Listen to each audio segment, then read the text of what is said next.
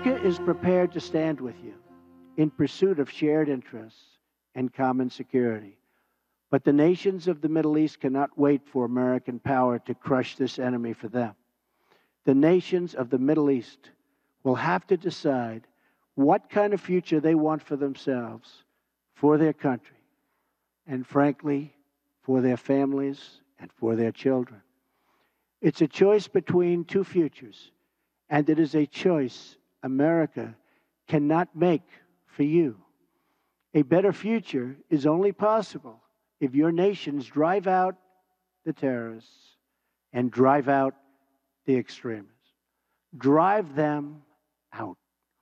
Drive them out of your places of worship. Drive them out of your communities. Drive them out of your holy land. And drive them out of this earth. Donald Trump speaking at the Riyadh Summit on Extremism in May 2017. Promoting a Reformation movement within Islam has been a preoccupation of European and American policymakers for almost two decades. As the argument goes, sections of the Muslim community have a predilection to violence that is justified by an extreme and intolerant reading of Islamic text. The prerequisite to create an inert ummah is for a European style Reformation movement to emerge that critically questions Islamic scripture and reclaims the faith from the scourge of extremism. This erroneous narrative has broad acceptance with the liberal left and the conservative right, differing only on emphasis and tone. Bush's ill conceived notions of a clash within civilization and his winning the war on ideas rhetoric was indistinguishable from Obama's softer but equally malign policy of countering violent extremism by cultivating a message rooted in Islam and using Muslim scholars and intellectuals to front this campaign. The intended aim remains the same to provoke an Islamic Reformation. A recent US National Security Council policy document leaked to The Intercept magazine reveals some in the Trump administration want to go a step further. Included in the proposal is a call for a Martin Luther like figure to bring Islam into modernity. The Reformation began with Martin Luther's challenge to the Catholic Church and ended with the personalization of European faith. This process, known as the Reformation, ended with a secularization of European society. The European experience of religious antagonisms has led many to believe that there is a need to sponsor so called Islamic secularism. Many Muslims, some unwittingly, have echoed this call.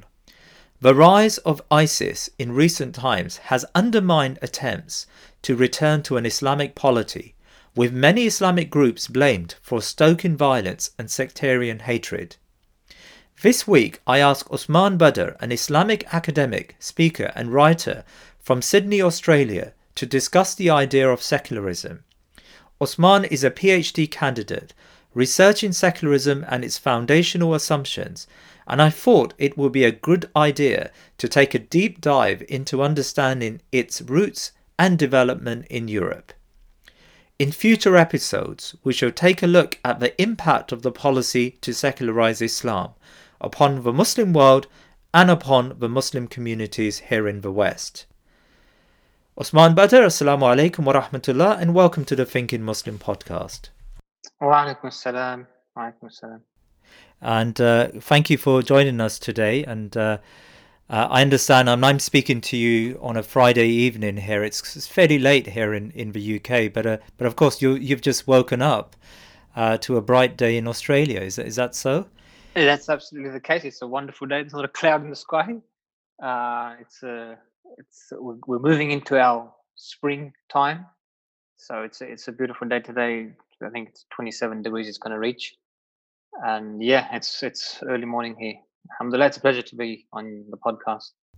Jazakallah khair, inshallah. And uh, now, Osman, I've, I've uh, invited you in onto our show because, um, uh, well, firstly, because uh, you know you, you are involved in in a number of uh, Islamic discussions, uh, I suppose, in Sydney, Australia, and and I've seen some of your material, and, and you've been invited onto a number of podcasts and and shows discussing various aspects of Islam. But but also, I understand you are currently conducting research into the theme of today's show, secularism. Can you tell us a bit about your PhD research, please? Yes, I've been doing. Uh, I've been uh, looking into secularism for a while now, uh, even prior to the PhD. So my MA, um, my master's in philosophy was also uh, obviously there was a large research component, one four-year thesis that was also on the topic of secularity, secularism. We'll talk about that distinction. So, but yeah, the PhD is effectively on that topic. Um, it's uh, it's a bit more specific, obviously. Um, I'm, I'm trying to look at two aspects. One, the, this the question of the conception of secularism, how it's conceived, what is it, in other words, um, and number two, uh, in terms of the the way in which the political form, as a political form, secularism, is legitimated, how it's justified. Uh, can you give us a quick, uh, a working definition, I suppose, of, of secularism? Well, I mean, this is okay. When when I say that, I'm looking at I'm looking at the um, the conception. I'm asking the question, what is secularism? Um, that should sort of indicate that there's not any particular working definition as such. Um, it's it's a it's a question that I mean we can give an, we can give a working definition, but the whole point is previously certain definitions have been given, and what this work tries to do is show why they're inadequate. So, for instance, and I think this might be a beneficial way to start, if we take a sort of a popular definition of secularism as um, separation of church and state, right? So, this is something very common very popular. Secularism is sort of a political form of organization in which religion is separate from politics, morality is separate from law, or, or you know, ethics is separate from law, uh, public is separate from private, and uh, church is separate from state. Right, various ways of saying it, same sort of thing. Uh, what, what what the work that I'm looking at does is sort of say, hang on a minute, to stop there. That sort of is only on that. That's accurate only on the face of it, but if we interrogate this, it sort of breaks apart because what you're saying when you sort of uh, when you frame it as a case of me separation, institutional separation, um, you're you're sort of missing the point that it it goes far deeper and you can actually show you can show it very easily. So if we if we just start from this premise that it's the separation of church and state or or it's you know we're trying to keep religion out of politics let's take it that way. We're trying to keep religion out of politics well straight away what that means is if someone's doing that if the government's going to try and do that how are you going to do that? You're going to do that through legal mechanisms right? Legal and political mechanisms. So that means you're going to have to tell us legally or you're going to have to define or mandate legally what religion is. Because if you don't if you don't sort of delineate what it is how are you going to separate it right? So that means you're going to have to define what it is. And as you define what it is since religion is not one thing right? You know we took you got islam you got christianity you got buddhism and hinduism all these things that are generally placed under the title of religion but they're very, they're very different right? And particularly from this angle so when you're when when you're going to have define it you're going to define it from a particular perspective. And already as you do that you are doing much more than merely separating right? So the idea we get is although the claim is or that although the claim is one of me separation sort of uh you know this belongs here and that belongs there what secularism actually does is redefine uh, religion in its own image in the way that it would like to do right? And then it contains religion. And so the point is this this becomes so now if you go back to the question if you ask me to define religion i'd say something like you know uh, uh, uh not religion sorry to define secularism i would say something like uh, you know secularism is well, there's two aspects. We'll come back to the epistemic aspect, the knowledge-based aspect, but from the politics angle, I'd say that secularism is a form of political organization that tries that uh, tries to contain and relegate religion to the margins of public to margins of life public life something like that right which would not generally be accepted or, or thought of not accepted but would not be thought of as what secularism is. But this is the point. This is where the this is where the work is being done and has been done quite a bit um, in terms of just understanding actually what secularism does. And i think we can appreciate the difference between something which merely you know take something as a given. So this is this is the point like when you say it's it's separating church and state or religion and politics you're assuming that it's leaving a thing as it is. It's leaving religion as it is and all it's doing is saying you belong in this sphere. But what it's actually doing is redefining the whole thing um, and and and uh, and disfiguring it in effect right? Depending on which religion you ask obviously from an islamic perspective we don't have this idea of separating religion and politics. So when you impose that uh, already you're into a process of disfiguration as opposed to me separation.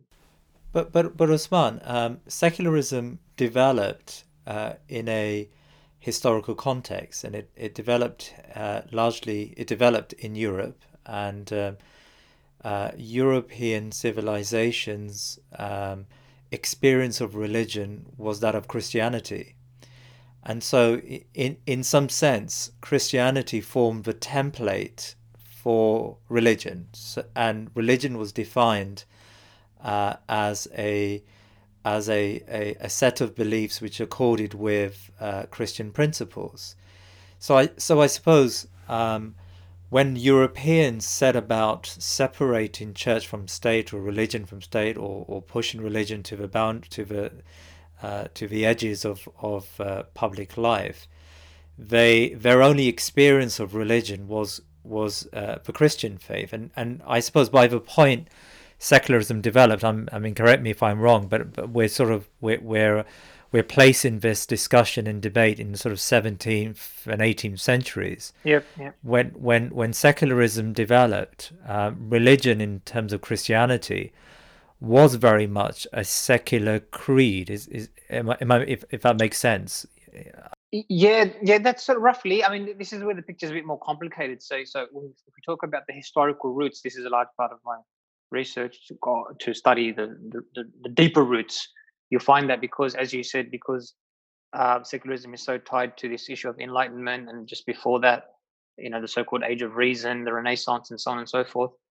A lot of the his, even a lot of the histories of secularism, even academic histories, tend to start from the 16th, 17th century uh, which is fine from a sense, but no idea pops out of nowhere. You know, um, in the middle of history like that, there's usually deeper roots, and so I try and look at secularism going all the way back to, if you can call it the the, the base of Western tradition um, in the Greeks, and then in fact probably starting mainly with with the Augustine in the third fourth century. Uh, we can come to that, but the point the point you're right. Europeans were dealing, or they were Christian by and large, and they're dealing with Christianity. But the, the, the, the complicated part of the story is is two things. First of all, even in Christianity, it's not a monolith, right? And already by uh, part of the picture of the development of secularism itself is one of the major splits in Christianity between, as you know, Catholics and Protestants, right? The Reformation. And so already now, if, if you say, well, they're dealing with a Christian model of religion. Which one? Right? And so and so this is where it's it's it's a valid point, but the story is a little bit more complicated because already you've got a split and although although there are still major overlaps in Protestant and, and Catholic conceptions of religion, there are significant differences, and particularly for the story of secularism, we, we find that Protestantism becomes a much more, much more the template that uh, secular thinkers and writers use and happen to be in large part uh, than than Catholicism, right? Well, is that simply because Catholicism was more intertwined, I suppose, with uh, the European state, whereas Protestantism was more a malleable faith, right? It was more personal and and uh, could easily be pushed to the margins uh, of civil life? Um, yes, yes, and maybe no. It depends. See, this is the point. Now, if we say Catholicism historically had a closer connection, that's because that, that was the only thing that was around. Protestantism wasn't around before, right? And so, and this, so this is the point when you when you work on a history, and my, my inshallah, the first chapter of my thesis is going to be the history of secularism, or a history of secularism, and it's it's it's I mean it's around it's around ten thousand words, right? And so, what you find, if I can do it on the back of an envelope, I start with Augustine, Saint Augustine, right? And what I try and what I try and show, coming off the back of work that's already been done by various scholars. On the one hand, I try and show that the seeds of secularism start very early. So you see with people like Saint Augustine, his famous work is the City of God, and in it he, he effectively come up with this distinction between the city of God and the city of man, right? The terrestrial realm and the celestial realm, um, or the city of love, which is the city of God, and you know the city of man. And so he's already he's already divided and come up with two domains, right? And and already in this time we have this concept which from where the from where the Latin word um, the Latin, the Latin word saeculum from where the English word secular comes, and the saeculum is effectively um, the worldly domain, both in spatial and temporal terms. What that means is so uh, in, in temporal terms in Christianity, you're to have there's a concept of eternal time and of worldly or secular time and basically that means that the world we live now is the secular realm it's the worldly realm and there's another realm uh, obviously it's going to come in the hereafter and that but obviously that, that's eternal it starts without beginning and it continues so they've got that concept but, but and also spatially the world in which we live the political realm the world in which we engage is a worldly realm and so you've got this distinction already it's not secular in the modern sense at all there's a lot of mixing, and obviously I don't have the modern concept, but the seeds are there, and you've got this distinction. And there, and and the point is that for Augustine, there is a a, a sort of a conflict between the two realms, right? And he's not, and he's not really trying to. There's no real aim for you know the city of God. Now, the city of God is is not a a ter- terrestrial thing with borders. It's all the people who love God and you know sort of um, dedicate their lives to God and live in the right Christian way, right? But these people and and the other guy is obviously the opposite, the city of men. But he doesn't have a concept where you try the people in the city of God try to you know influence, manage, organize the city of men. He's happy to say, well, this is the worldly life, and we can only do so much, and you know the actual the second coming of christ is what will sort things out. So you can see where the seeds are there.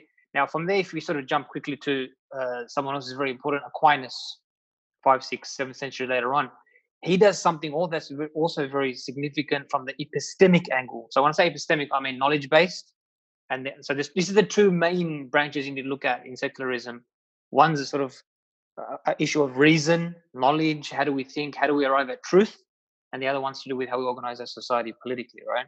So, so Augustine's very important for the latter. Aquinas is quite important for the former in terms of laying the seeds to differentiate between reason and rationality, reason and revelation, reason, sorry, not rationality, reason and faith, reason and revelation, right? And he does it in a number of ways. So I won't go into details now. Um, so you see that the seeds are there, and then, and this is this is why the story is just a little bit more uh, complex, as I was saying you have to look at that history and from this what you find is scholars would do uh, the number of there's a number of stories to tell uh, in terms of the positions that scholars take. Some will say that sec- modern secularism is a modern form of christianity in effect right? It's just Christ- christianity has a core to it but it, historically it has different forms and that's fine. This is, this is christian saying this right? So they're not it's not a criticism uh, that this is how Christianity has been, and you know this is one of the modern forms of it, and it's fine, no issues, right? We've come to accommodate that. Others will look at it more in conflictual terms that no, Christianity, um, yes, it may have had the seeds for all this for this development, but you know secularism is not Christian in any sense, and it has come by, via conflicting with uh, what would be a more genuine Christian way of life. Um, and I think the story is probably you know in between there somewhere that the the seeds were definitely there but at the same time um, modern secularism is very different to anything that even aquinas or augustine would recognize and probably approve of, right? So uh, there is an element of conflict and there is an element of um, modern secular forces making making decisions as to you know what religion is coming back to the question and not simply going off what it was in whether in catholicism or in protestantism right and so i think at some level we need to look at the modern secular um, as a force in its own right right and not something that just rises organically from any version of christianity per se. But if we were to fast forward to uh, i don't know european enlightenment society um, why does secularism become a feature and, and, and a fairly and a very key feature of that process of rethinking political organization in, in Europe? Um, well, I mean, the modern period has certain realities of its own that become very, very important. Hmm. So, so talk talk us through talk us through those stages. So, okay, if, if, we again back of the envelope, if we if we um, move on from what I said about Augustine and then Aquinas. And there's a few other key figures um, who developed this. And it's not just ideas. Obviously, there's a lot of ground realities um, that that are key in the picture. But in the modern period, I think the person who's probably most influential is John Locke. Um, at least this is how the story is told. Um, so we're talking now you know mid 16th mid 17th century so the mid 1600s um, and now this period is very there's a lot going on right uh, we have had a reformation. Uh, luther has come and gone. He's very significant also to the picture. We probably can't talk too much about that. Um, well, well let's look at martin luther. Is it fair to say that luther's challenge to Catholicism also came with a redefinition, I suppose, of religion. Was Martin Luther the first seed in this process of secularization? Uh, and did he call for a separation of religion from state? He doesn't. Yeah, what it was, what the Reformation does is uh, inadvertently, most you know, unwittingly uh, for, forward the process of secularization in a, in a very intense way. But he's not he's not someone who argues for secularism. Is that that vocabulary is not there yet in the modern form, and um, and and and even when he does things that look very secular, he's still so. For example, um, let's talk about this very briefly. Uh, the Reformation does a few things. Number one, it splinters Christendom, right? And so politically, politically, where for the last five, six, seven centuries, I'd say even a millennia, one millennium, sorry, uh, you, we've been having this very conflictual relationship between the papacy, the pope, and the emperor, right? Or the emperors and the kings and the different principalities of Europe, right? Um, and it, but it's a relationship in which the pope carried significant authority and power, and sometimes he, he was more powerful um, than the than the emperor. At other times, he was a bit less. Right. So it was. It's a moving. It's it's a it's an organic process. Sometimes it's here, sometimes it's there. It's, it's oscillating. But still, Christendom is quite strong. What the Protestant Reformation does is splinters Christianity right down the middle. Massive, uh, you know. So in you know in Muslim terms, we say the, cause the division of the ummah in a sense, right? And so with the splintering, number one, you've politically weakened uh, Christendom or Christianity, and not and it's, and it's not just into two. It's not just into Catholicism and Protestantism. What happens is he's, he calls for reform. Others also call for reform, right? And then they have disagreements amongst themselves. And because one of his main uh, points of calling for reform, one of his main sort of cries or calls is that there needs to be a return to scripture. We need to we need to get out of this mediation through the Pope and through other people. Every Christian can interpret the scripture. Every Christian can go back and have personal relationship with God, right? And whatever the yeah, but but is that not not a challenge to political authority? Um, it, it depends on how you what, what position you take on political authority. So what he did was that's his position, right? and and and my point there was that that that allows or that facilitates a lot of other reformers who he disagrees with, and so you have a splintering in the sense of it's not just Catholicism and Protestantism. You got numerous reformers, and they all don't agree with each other, and they all, you know, uh, there's a massive polemic amongst all of them. But when it comes to the politics, Luther is much more uh, amicable with the authorities in Germany and with the authorities elsewhere in Rome and, and other parts of Europe. He, and this is, in other words, he is very secular in the way he deals with the political authorities. Right, he sort of leaves them to their work, and he focuses much more on that, and that ties in with his theology because his theology is religion is a personal uh, relationship with God. Um, and and and and although he's not explicitly sort of going, you know, it's a, it's a private affair, you know, full stop, which is what sort of it becomes. Um, but he, very clearly, he he uh, he facilitates that in a in a very strong way. Um, and so and so he doesn't he, he doesn't challenge political authorities. He, he keeps he's very much focused on challenging the religious authorities because his his whole crusade, if you will, is against the Pope and against Catholicism. Um, but the point is, what this leads to is obviously there is violence. There's you know what they so-called wars of religion, is a certain way of framing it. You know, arguably not very accurate. It's half most of it's about politics, but obviously religion is used as it always is. Um, you've got so by the time that John Locke comes to the picture, he's dealing with a state in which Europe is in a mess. Not you know, even previously was in a mess, but it's, a, it's in a different type of mess right? Where there's there's wars, there's English civil wars going on for, for 20 years, and he witnesses these wars from 1640 to 1660. Um, there's and, and what what's basically happened in each different country, say England, France, Germany, is somewhere Catholicism is more popular, and so it's in authority. Other places, Protestantism, and wherever one side is in power, it's sort of repressing the other side, the so-called minority. And in fact, this is where the concept of minority also comes to the fore and is developed. But John Locke is looking at this and he's now thinking, how the hell do we? He's a, he's a philosopher, right? He's not a theologian.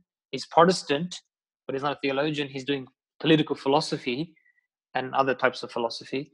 And he's thinking, how do we manage this situation? Right? And that's typical, as representative of a number of other thinkers before and after, you know.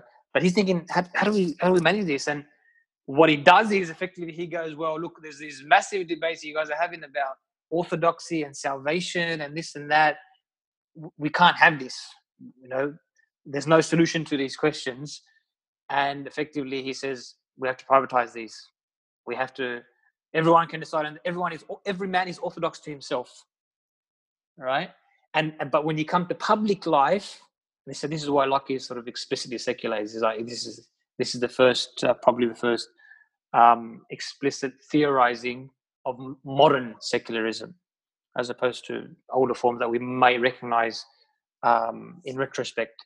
So he's effectively like every man is orthodox to himself. Uh, you can do what you like, but in the public sphere, we're really going to have to, you know, leave these matters um, aside. He's not. He's not. He's not willing to give that full sort of um, the full rights to atheists, for example, or even to Catholics, right? As a as a Protestant. So there are rough edges but um, this is probably the first area where that happens, and and therefore, you know, after that, a lot of the thinkers, people like Rousseau, um, Immanuel Kant in Germany, these people who developed these ideas quite a bit, but it's all on this model, basically, that religion becomes sort of a private affair.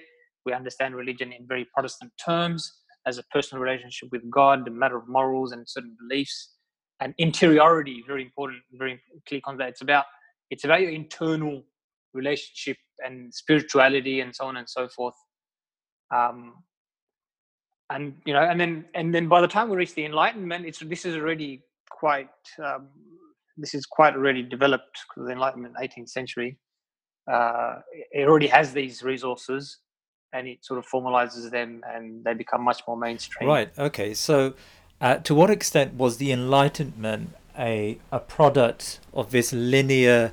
So you you've carved out. I understand. You know, it's it's not as clean cut as this, but you know, you've got the Protestant Reformation, which uh, from which follows uh, uh, very deadly conflict across Europe, um, uh, whether it's uh, the Thirty Years' War or, or various conflicts that raged around Europe over political authority, and, and most notably here in Britain, you've got the English Civil War, uh, from which someone like Locke arrives, and, and Locke has now been informed by the Protestant faith, and and he sees this world around him, and, and he tries to find a a philosophical approach to dealing with difference and uh, and I suppose he comes to this fundamental view that secularism or or a a form of government which leaves these contentious, uh, unwinnable debates to the personal self is, is the way forward. Um, to what extent does that discussion lead to uh, the greater the greater phenomenon that we now know as the as the Enlightenment, the European Enlightenment? Um, yeah, as you said, the story is, is, is complicated in certain areas, not as linear as I've told it. Um, the Enlightenment, as I said, I mean, it depends when you people date it differently. But if we live in the 18th century, a lot of these ideas are already they're there, like they've been developed. They're not mainstream, but they're being developed. They're being applied in certain areas, and by the time the Enlightenment comes around, um, they're they're very. It's uh, it's very easy. It's a very easy way out. So if we look at someone like uh, Jean-Jacques Rousseau, for example, in France, very influential um, he's he's someone who because what, what starts to happen by the enlightenment yeah i think this is probably a good way of defining the enlightenment in, in, in another way. By the time the enlightenment comes around or in the enlightenment you you have even strong anti-religion voices right? Which is new right? In christendom you don't have anti-religion anti-christian voices. That just happen right? In part you probably be killed for for doing that. But generally it's a, it's a different way of life. People people may not be happy with their local church, but no one's atheist uh, in the sense of an atheist movement, right? But by the time of the Enlightenment, particularly in France, we have they call the philosophes. Um, they are explicitly anti-religion, and they come into tension with the authorities, and they get in trouble and whatnot. But it's there, and people like Rousseau are somewhere in the middle. And you find those who were influential, uh, Kant, Rousseau, and others were generally the people that were in the middle. But but being in the middle they utilized secularism or the secular sort of ideas very easily and that's what actually placed them in the middle but what shows that the idea was really um, quite commonplace is for them it was more something taken as taken for granted right so so what makes someone like rousseau so secular even though he he comes to the defense of christianity and religion against the philosophers is that when he does his political philosophy his social philosophy, his political theory. It's secular and unannounced. You see what I mean? Like he, what he does is secular. We would look at it and go, he's doing secular philosophy. I mean, philosophy becomes secular by then anyway. But he, as opposed to, so the difference would be, you know, he's he, political. He he he writes, for example, a discourse on the origins of inequality, and there's no references to the Bible. Right? he'll give it some some sort of you know marginal status here or there. Uh, uh, but that's that's how he'll do it. He'll come up with his social contract, very influential theory, social contract, general will, and you know again this is this is, this is what's so secular about it. Religion has a nominal, symbolic role to play in his entire social and political theory, right? And he doesn't need to announce that, and he's doing this while coming while, while, while arguing against the materialists, particularly in France, the philosophers, and and you know come to the defense of Christianity. This is how this is how it is. Likewise, Kant Kant says Kant's got a famous quote. He says, "I had to deny knowledge to make room for faith." Right? I had to deny knowledge in order to make room for. In other words, I'm, my focus is on making room for faith. He's actually trying to uphold religion but by this time, right, Kant dies in 1804. So but by this time, religion is already understood in secular terms. So, so my, my reading would be that Enlightenment doesn't doesn't the Enlightenment just furthers and embeds secularism more, but already by then secularism is quite uh, it's it taken hold and a lot of the thinkers and philosophy is is secular by then you know in, in a strong way you can't engage in these rational debates and discussions in the academy of the time w- without providing naturalistic reasons for whatever you're talking about right you look at any debates in the 17th and 18th century and you have to if you don't provide natural reasons you're counted as a theologian and you're not really given the same sort of uh, respect now, Usman, tell me about the French Revolution and the American Declaration of Independence. Is it fair to say these political movements come out of this atmosphere of secularism uh, that has been generated in Europe through this philosophical debate? Is it a fair summary to say that these philosophical debates really led to uh, these new forms of political organizations being established in, in two very important states? Yeah, yeah, uh, with a few qualifiers, but yeah, roughly you can look at it like that. And I think that what what they change is they bring to the fore a form of political organization that is much more explicitly secular, right? So it's one thing to have it's one thing to have for thinkers to give theories and publish books, right? It's another thing to actually implement them in in in life in the politics of the society right so the french revolution obviously you want to get rid of the you want to get rid of the monarchy you want to get rid of the the church right and so you come you come with a form of government that uh, is secular in the way that they understand secularism and likewise in the, in, the, in american but of course the models are, are slightly different because of the different um, historical trajectories of, of both both places now let's understand that. I mean, the French Revolution is very explicitly a radical one. It does away with religion. It kills the king, God's representative on earth. Uh, it go it does away with religious iconology, and so it's very explicitly anti-religion. Whereas the American uh, Revolution, the American War of Independence, and its declaration uh, comes from a different perspective, I suppose. It's not anti-religion uh, even though, as you said, it remains secular. Um, is that a lot to do with uh, the uh, American settlers who came from Europe? I mean, these settlers were evangelical in, in their religious observances, and in many ways, did that have an impact on the type of government uh, they decided to uh, develop as a result of kicking out uh, the British colonialists or and and secondly, I suppose it, if that is the case, then why did they move towards a secular government? I mean, if if they are um, ardent followers of religion and of faith, why didn't their political organization reflect that religious observance? I can understand the French secularism, but it's a bit more hazy why the Americans decided for a secular approach to government. Yeah, the the thing is, this actually shows us um, that there is, and it's always the case. There's there is organic and localized. Um, what's the word? Not not motivations, but uh, causes to any historical development. And because the because the trajectories are different, the realities are different. You get you know various different forms of what otherwise maybe you know put together and labeled under a, a larger title that's the same in this case secularism but what you find is there's there's there's a, a big role played here by the form of religion in these places right what and, and this is so important and there's obviously big lessons in this for muslims and the quran is clear on this as well you know in terms of addressing uh, addressing believers and calling to their attention how they might be pushing people away from the religion from from from the deen uh, by how they um, act. Now, uh, and I mean this not in, on an individual level, on a bigger level. So, uh, the level of society, the level of state.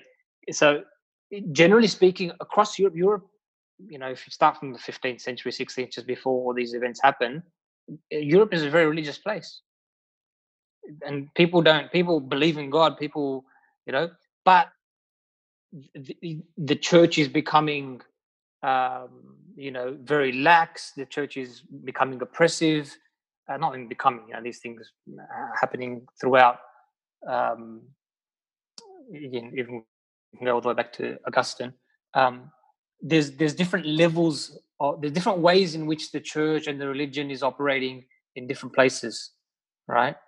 Um, and you find that some places where the reaction, where secularism was of a much more um, ardent type, like France, uh, is not is not um, coincidental to the fact that the way the church was repressing in those places was was uh, played a big part in that, right?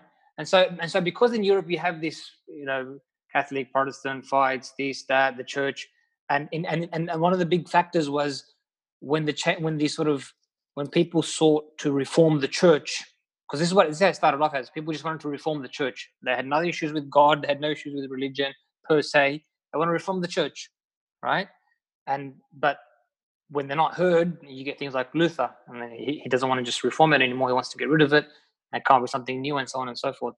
But in some places, the the the church, the representatives of religion, were more open for reform, right? Like in England, uh, other places they were more adamant to remain as they were and so you know they were they, and, and the point is it's not adamant to remain on their creed adamant to remain doing the oppression doing all the things that they were doing right? And so the reaction was likewise. And so you see that this is more the case in france. But when we look at the us and you go across the atlantic it's a very different reality altogether. It's a new place. People have come there. And what defines that place is as you said independence from from you know who they who they're looking at as people that uh, are coming from overseas.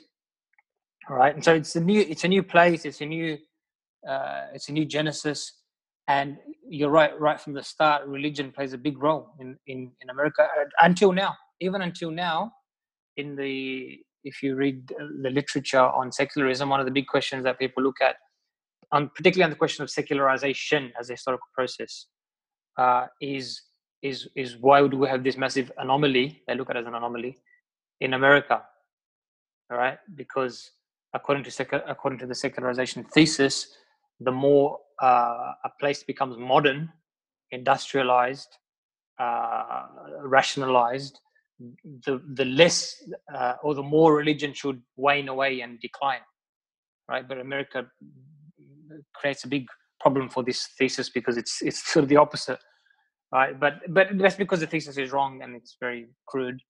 Um, more recent uh, work that's been done on that is is a bit better in trying to understand the thing. But but yes, in in some.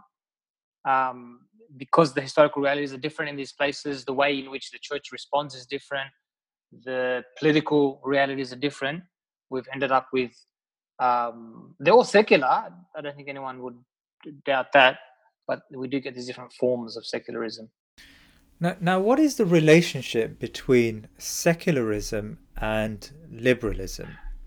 Um, I'd say they go hand in hand. To be honest, um, if we understand liberalism, and you, you, this is probably your area more than mine, uh, if we understand liberalism as an attempt to, or as tied to these notions of freedom, right? Freedom of opinion and freedom of conscience and freedom of this and that.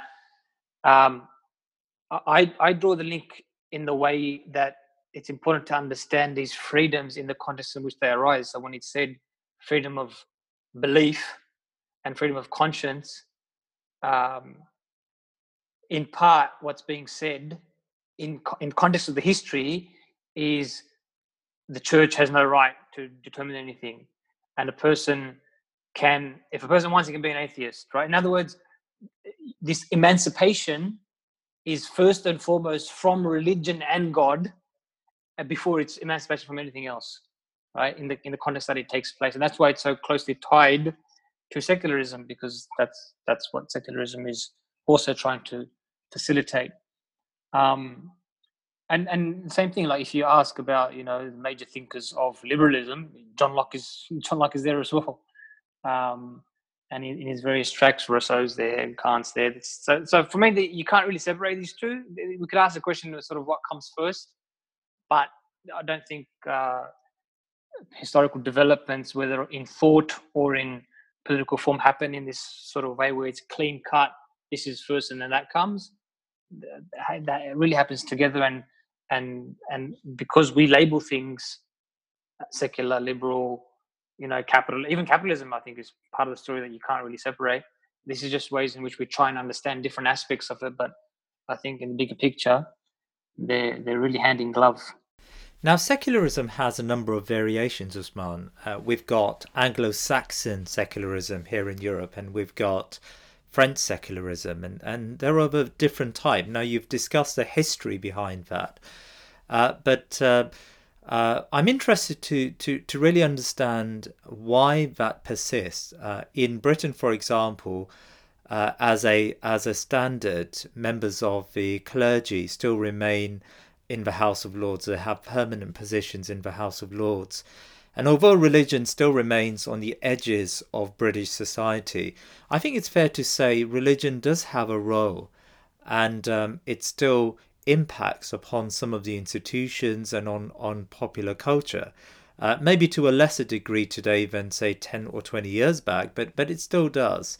And as you said, in America, uh, Anglo Saxon secularism has really had a uh, a major impact and still impedes or impacts on uh, major pieces of legislation. Just think about the abortion debate uh, in America, or indeed uh, the debate in the United Kingdom, in, in Northern Ireland about abortion. Uh, religion still plays a, a, very substantive role in in deciding uh, how to determine that particular law. So how do you how do you untangle this these variants of um, of secularism? Yeah, yeah, that, that's right. There there are there are different forms of secularism in different parts of the Western world. Um, I I would tend to understand again if, as I said, if we define secularism as you know a form of containment of religion, uh, then what we have is different different societies based on their own historical cultural um, trajectories and realities are open to different levels of religion. So they all want to contain it right? So you're not, you're not going to have anything where uh, christianity is the you know main source of the way of life for instance. That's clear right? but now how much of it do you allow? This is why i think containment is a good idea or relegation is a good idea because it's it's always a question how much how, how much containment how much should we put to the side and how much can we allow? And that goes back to the history and the culture and which who's the minority sect and how it's just how it's developed.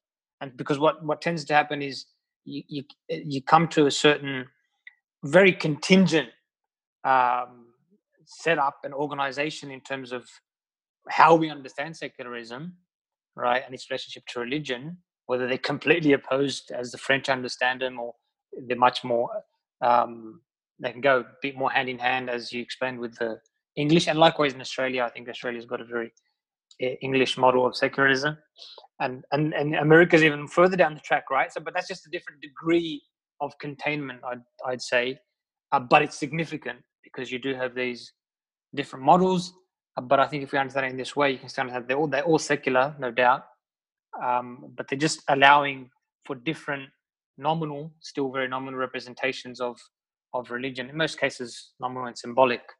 And it's not just that; there's more to it, right? So uh, when when secularism travels, when it traveled to the Muslim world and the other parts of the third world, because they're secular as well, and obviously over there it was imposed, whereas in Europe it's it's to a large degree more organic uh, when it was imposed by colonial fiat, you'll see that there we've eh, we've got even different even other forms that are that are that are not only not existent in the um, in the West, but would not be acceptable in the West. So, for instance, if we look at the Turkish model, um, you mentioned French uh, France's laïcité. In, in in in Turkey, they call it uh, in the literature they call it laiklik, right? it's it's basically the Turkish version of laicism.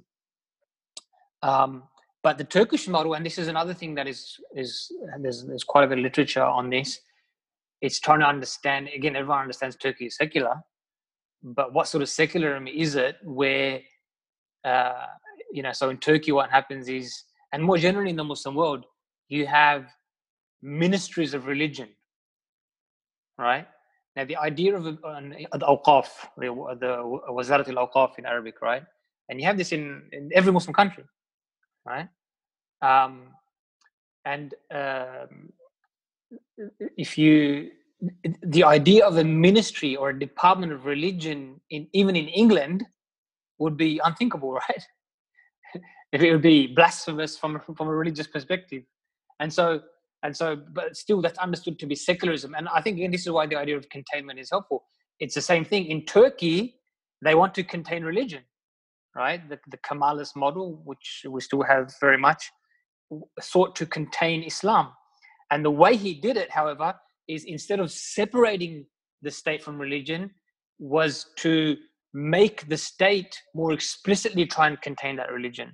And again, as we said, even in the West, it's not really a separation per se. It's just different forms of management, different forms of um, Foucault's idea of governmentality is, is, used here a lot, and I think it's quite accurate. It's a form of how um, how you try and manage and organize um, politics and and society um, in a particular way, right? So, so, so you can you've got these different forms, and I said in the Muslim world, it's still understood as secularism, but it's very different. It's very very different. The state actually does explicitly tries tries to manage religion, and in many cases not just within the country but even internationally. Um, but I think this is, as I said, the way I would understand them is you know you want to contain um, religion, and you do it. There's different ways in which you can do it. And I want to finish by maybe discussing, exploring uh, that angle a bit further. So, we've had we have experienced a process of secularization, and as you said, it's a very state-led uh, containment of of religion. Um, but also, we noticed there has been a a backlash uh, uh, of this approach of secularization, uh, and in a number of countries, and most notably Turkey, um, uh, but but a number of Muslim countries, we're now seeing a, a growing call for some form of Islamization of uh, those Muslim societies. Um, uh, in Turkey, you know, you have um, a very explicit uh, backlash, right, with a, a government that has sought to not question, I suppose, the secular foundations of the state, but but at least push back against some of the um, more draconian measures that come with such secularization. Um, so, so I suppose my, my question is, um, well, my first question is how deeply rooted um, is uh, this process of secularizing the Muslim Ummah, and and and maybe linked to that, um, uh, can you give us some thoughts on the uh, the the backlash uh, that we can palpably see towards that process of secularization? Mm-hmm. Um, I, I, think the main thing that differentiates uh, the models of secularism in the, in the West as opposed to the East is the fact that in the East, in the Muslim world in particular, it was imposed, right? And so, and so, and it was imposed in a particular way. You sort of got a proxy elite, both politically and intellectually. You got these elites who are your mechanism through which you impose this. Right now, what that means is these elites who are a very small minority, although they're very influential, they they adopt secularism in a much more indigenous or self, you know, self-propelled way. In the masses, however, and this is a major difference, the masses in the West are secular. Like they, they you can't conceive, you won't conceive of, you know, a backlash against secularism in the West, right? Uh, in, in at least in our current time and it's not foreseeable in the future. So, or there are there are some Christian voices, I should say, even in the academy, um, but they're considered to be doing theology and not really social science or philosophy. Anyway, it's it's a it's a fringe voice. But in the Muslim world, when we talk about the masses, secularism, the imposition of secularism and other Western forms of life have always been it's always been an uncomfortable, um, you know, status quo. It's always been a tension-filled status quo, and the Muslims, and therefore the, the point is that although yes, I would say secularism as a political form of organization is very embedded in the Muslim world, no doubt, and even the idea has found currency, but I don't think it's ever sat deeply. It's not. It hasn't taken root in the Muslims as as a people, as peoples, right? And that's why we have there are movements and calls um, against uh, or for Islam, for you know, for for for implementation implementation of Islam that's much more in line with Islam's own conception of what what you know religion quote unquote is meant to be and how it's meant to be um, part and parcel of a comprehensive way of life. You know, not politics on one side, religion on one side, and state separate from mosque and so on and so forth.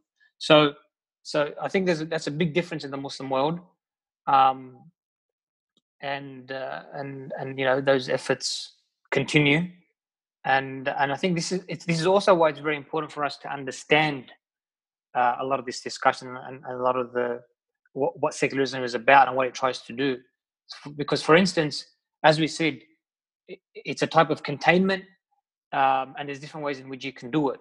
So we want to be careful. We don't want to be fooled when we go, for, just to take Turkey as an example, when we go from, say, a Kemalist model that's closer to the French, even more, it's even more, um, it's even more French than the French, if you will, uh, to, to let's say we go to what Erdogan explicitly calls for, which would be something closer to England, right? Maybe a bit more, maybe a bit further down the spectrum, maybe more American or even a bit more, but it's still secularism, right? And you see, you see, so when we understand that, that there are different forms, but it's still within clearly a, a, an approach that is relegating religion and using it in a very nominal and symbolic sense, right, and in a very private sense, um, then we we wouldn't be fooled but if we if, if we're not then but if we don't understand this, then we say, oh well, you know, the Kemalist version is secular, but Erdogan's Islamic. Erdogan's an Islamist. He's just moderate, right? So I think uh, it's very important to understand understand these these distinctions. But of course, the Muslim world has, has its own realities, and they're very different from Europe.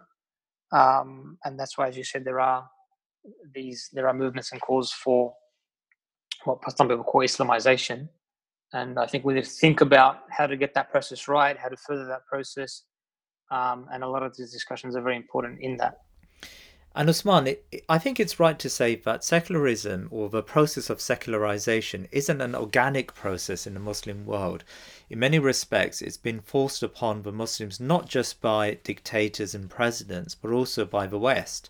I think it's it's uh, correct to say that the West has a uh, a, a plan to secularize the Muslim countries. There was a recent NSA report which suggested that America is trying to promote a Martin Luther type figure in the Muslim world uh, to uh, to to promote or to become a catalyst for the promotion of secularization. So I suppose um, we've got this process taking place, and and um, uh, it's a, a process which is forced upon the Muslim community. But of course, many Muslims are embroiled in sectarian conflicts. Just think about ISIS when it came on the scene. It pointed its guns at Muslims, right? And it killed a number of uh, people who did not subscribe to its own version or interpretation of Islam. And so, if you if you notice, there's been a uh, a, a gradual uh, increase in violence between Muslims and Muslim groups and Muslim uh, denominations. And uh, if the rationale behind secularization in Europe was to try to reconcile the irreconcilable, the differences that existed between Catholics and Protestants and other smaller denominations, isn't that the um, a similar picture now in, in the Muslim world? And and so the the secular salesman uh, may have some success in in this uh, really bloody environment. No, I think well that's that's that's the general thrust. That's sort of the um, that's the sales pitch, right? That secularism is a way in which to deal with plural societies, pluralist societies, and modernity has given us, you know, these diverse pluralist societies that are here to stay. And so, if we need, if if we are to manage this diversity of worldviews of religions, then we need some sort of neutral platform, and secularism gives that to us. And that's probably the, the, a major aspect of the discussion that we haven't touched upon today for lack of time, uh, which w- this aspect where secular secularity as an epistemology claims um, a neutral position from which it generates knowledge and arrives at truth, and from a political perspective, uh, a neutral uh, form of political organization or a neutral state that you know it just manages everyone manages manages the difference because it's coming from this particular neutrality. And that's a bit that's also a big part of my research and my thesis to critique this idea that there are any positions of neutrality. So so again this is why it's important to understand this.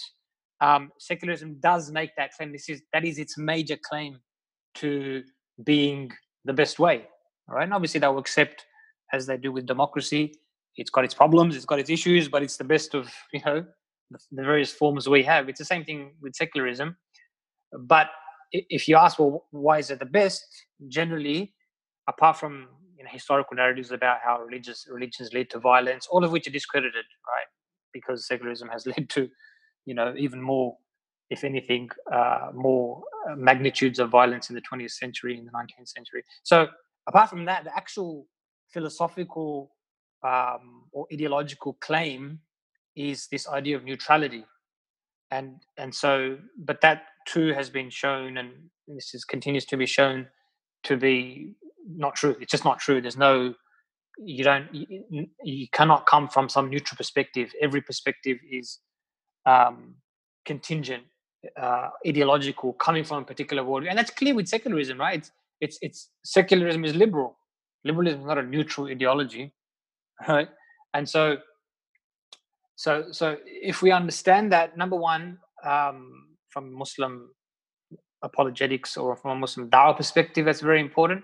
It's a very strong argument against secularism and, you know, in, in at least critiquing secularism and initiating that discussion for particularly Muslim communities in the West, as opposed to being influenced thereby because, you know, you you sort of were deceived by the posturing of the secular as neutral, which happens in the Muslim world, as I said, that the elite that minority elite in the Muslim world, this is what they believe. They believe that, uh, you know, religion is not able to manage these things because, you know, it's backward or it's uh, very particular and it's not able to do what secularism can. But, you know, history, secularism is now 300 years old, at least in, the, in, the, in Europe.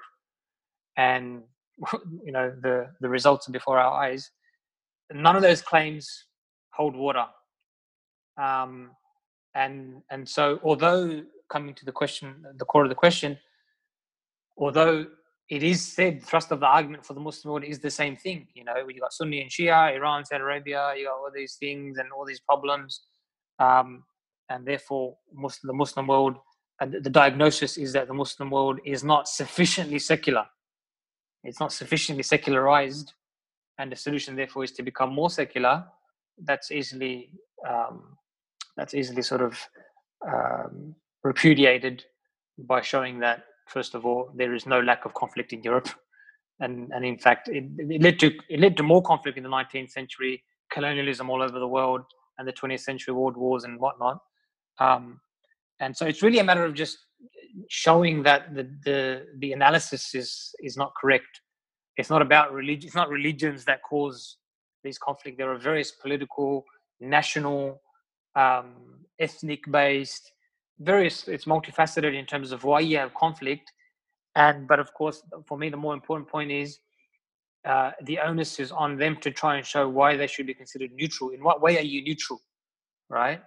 It's it's it's most states in the West are secular liberal, or in fact, secularism is not doesn't have to be liberal. You know, the the socialist states are also or the communist states as they were also secular, right, in a sense. And so you can have that, but it has to be secular something.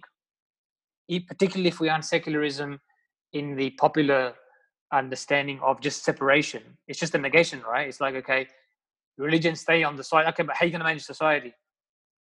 How are you going to organize society? Like, how, how, what's your economics? What's your what's your political framework? What's your social framework? You can't it's not going to be based on a negation, right? It's an obvious point. You can't just say, religion, you stay here in the corner and let us take care of society. Okay, fine. How are you going to take care of society? Oh, we're liberal. Okay, but liberalism is an ideology, right? It's a particular worldview. Or we're communist, and that's a particular worldview. And so it's just it's sort of a, it's a sleight of hand, and how it's become so uh, effective and you know convincing to people is is something to, probably to be looked at as well. Um, but but yeah, I think in the Muslim world, it's it, although there is a there is this danger that it goes down. I don't, I don't, uh, but I think because you're right, there are efforts, there are systematic efforts to do that, but they've been around for decades. And I think what this shows is the fact that they're still still around and they're being intensified is that the resistance in the Muslim world has been quite strong and continues to be strong. And I think therefore the, these type of understanding can help us to really elevate the discussion amongst Muslims in our contexts and and also and politi- particularly in our political um, resistance and our political uh, revival in the Muslim world, uh, they can play a, an important role. Usman Badar, Jazakallah khair. Thank you for your for your time today, and uh, uh my sleep beckons here on a Friday evening, and your day uh, is, has just begun. I, I understand uh, in Australia. Yes, it has. It was a pleasure. It was a pleasure to be in the podcast, and yes, the day's begun here. It's a weekend, so Okay. Assalamu alaikum wa rahmatullah. Wa alaikum assalam.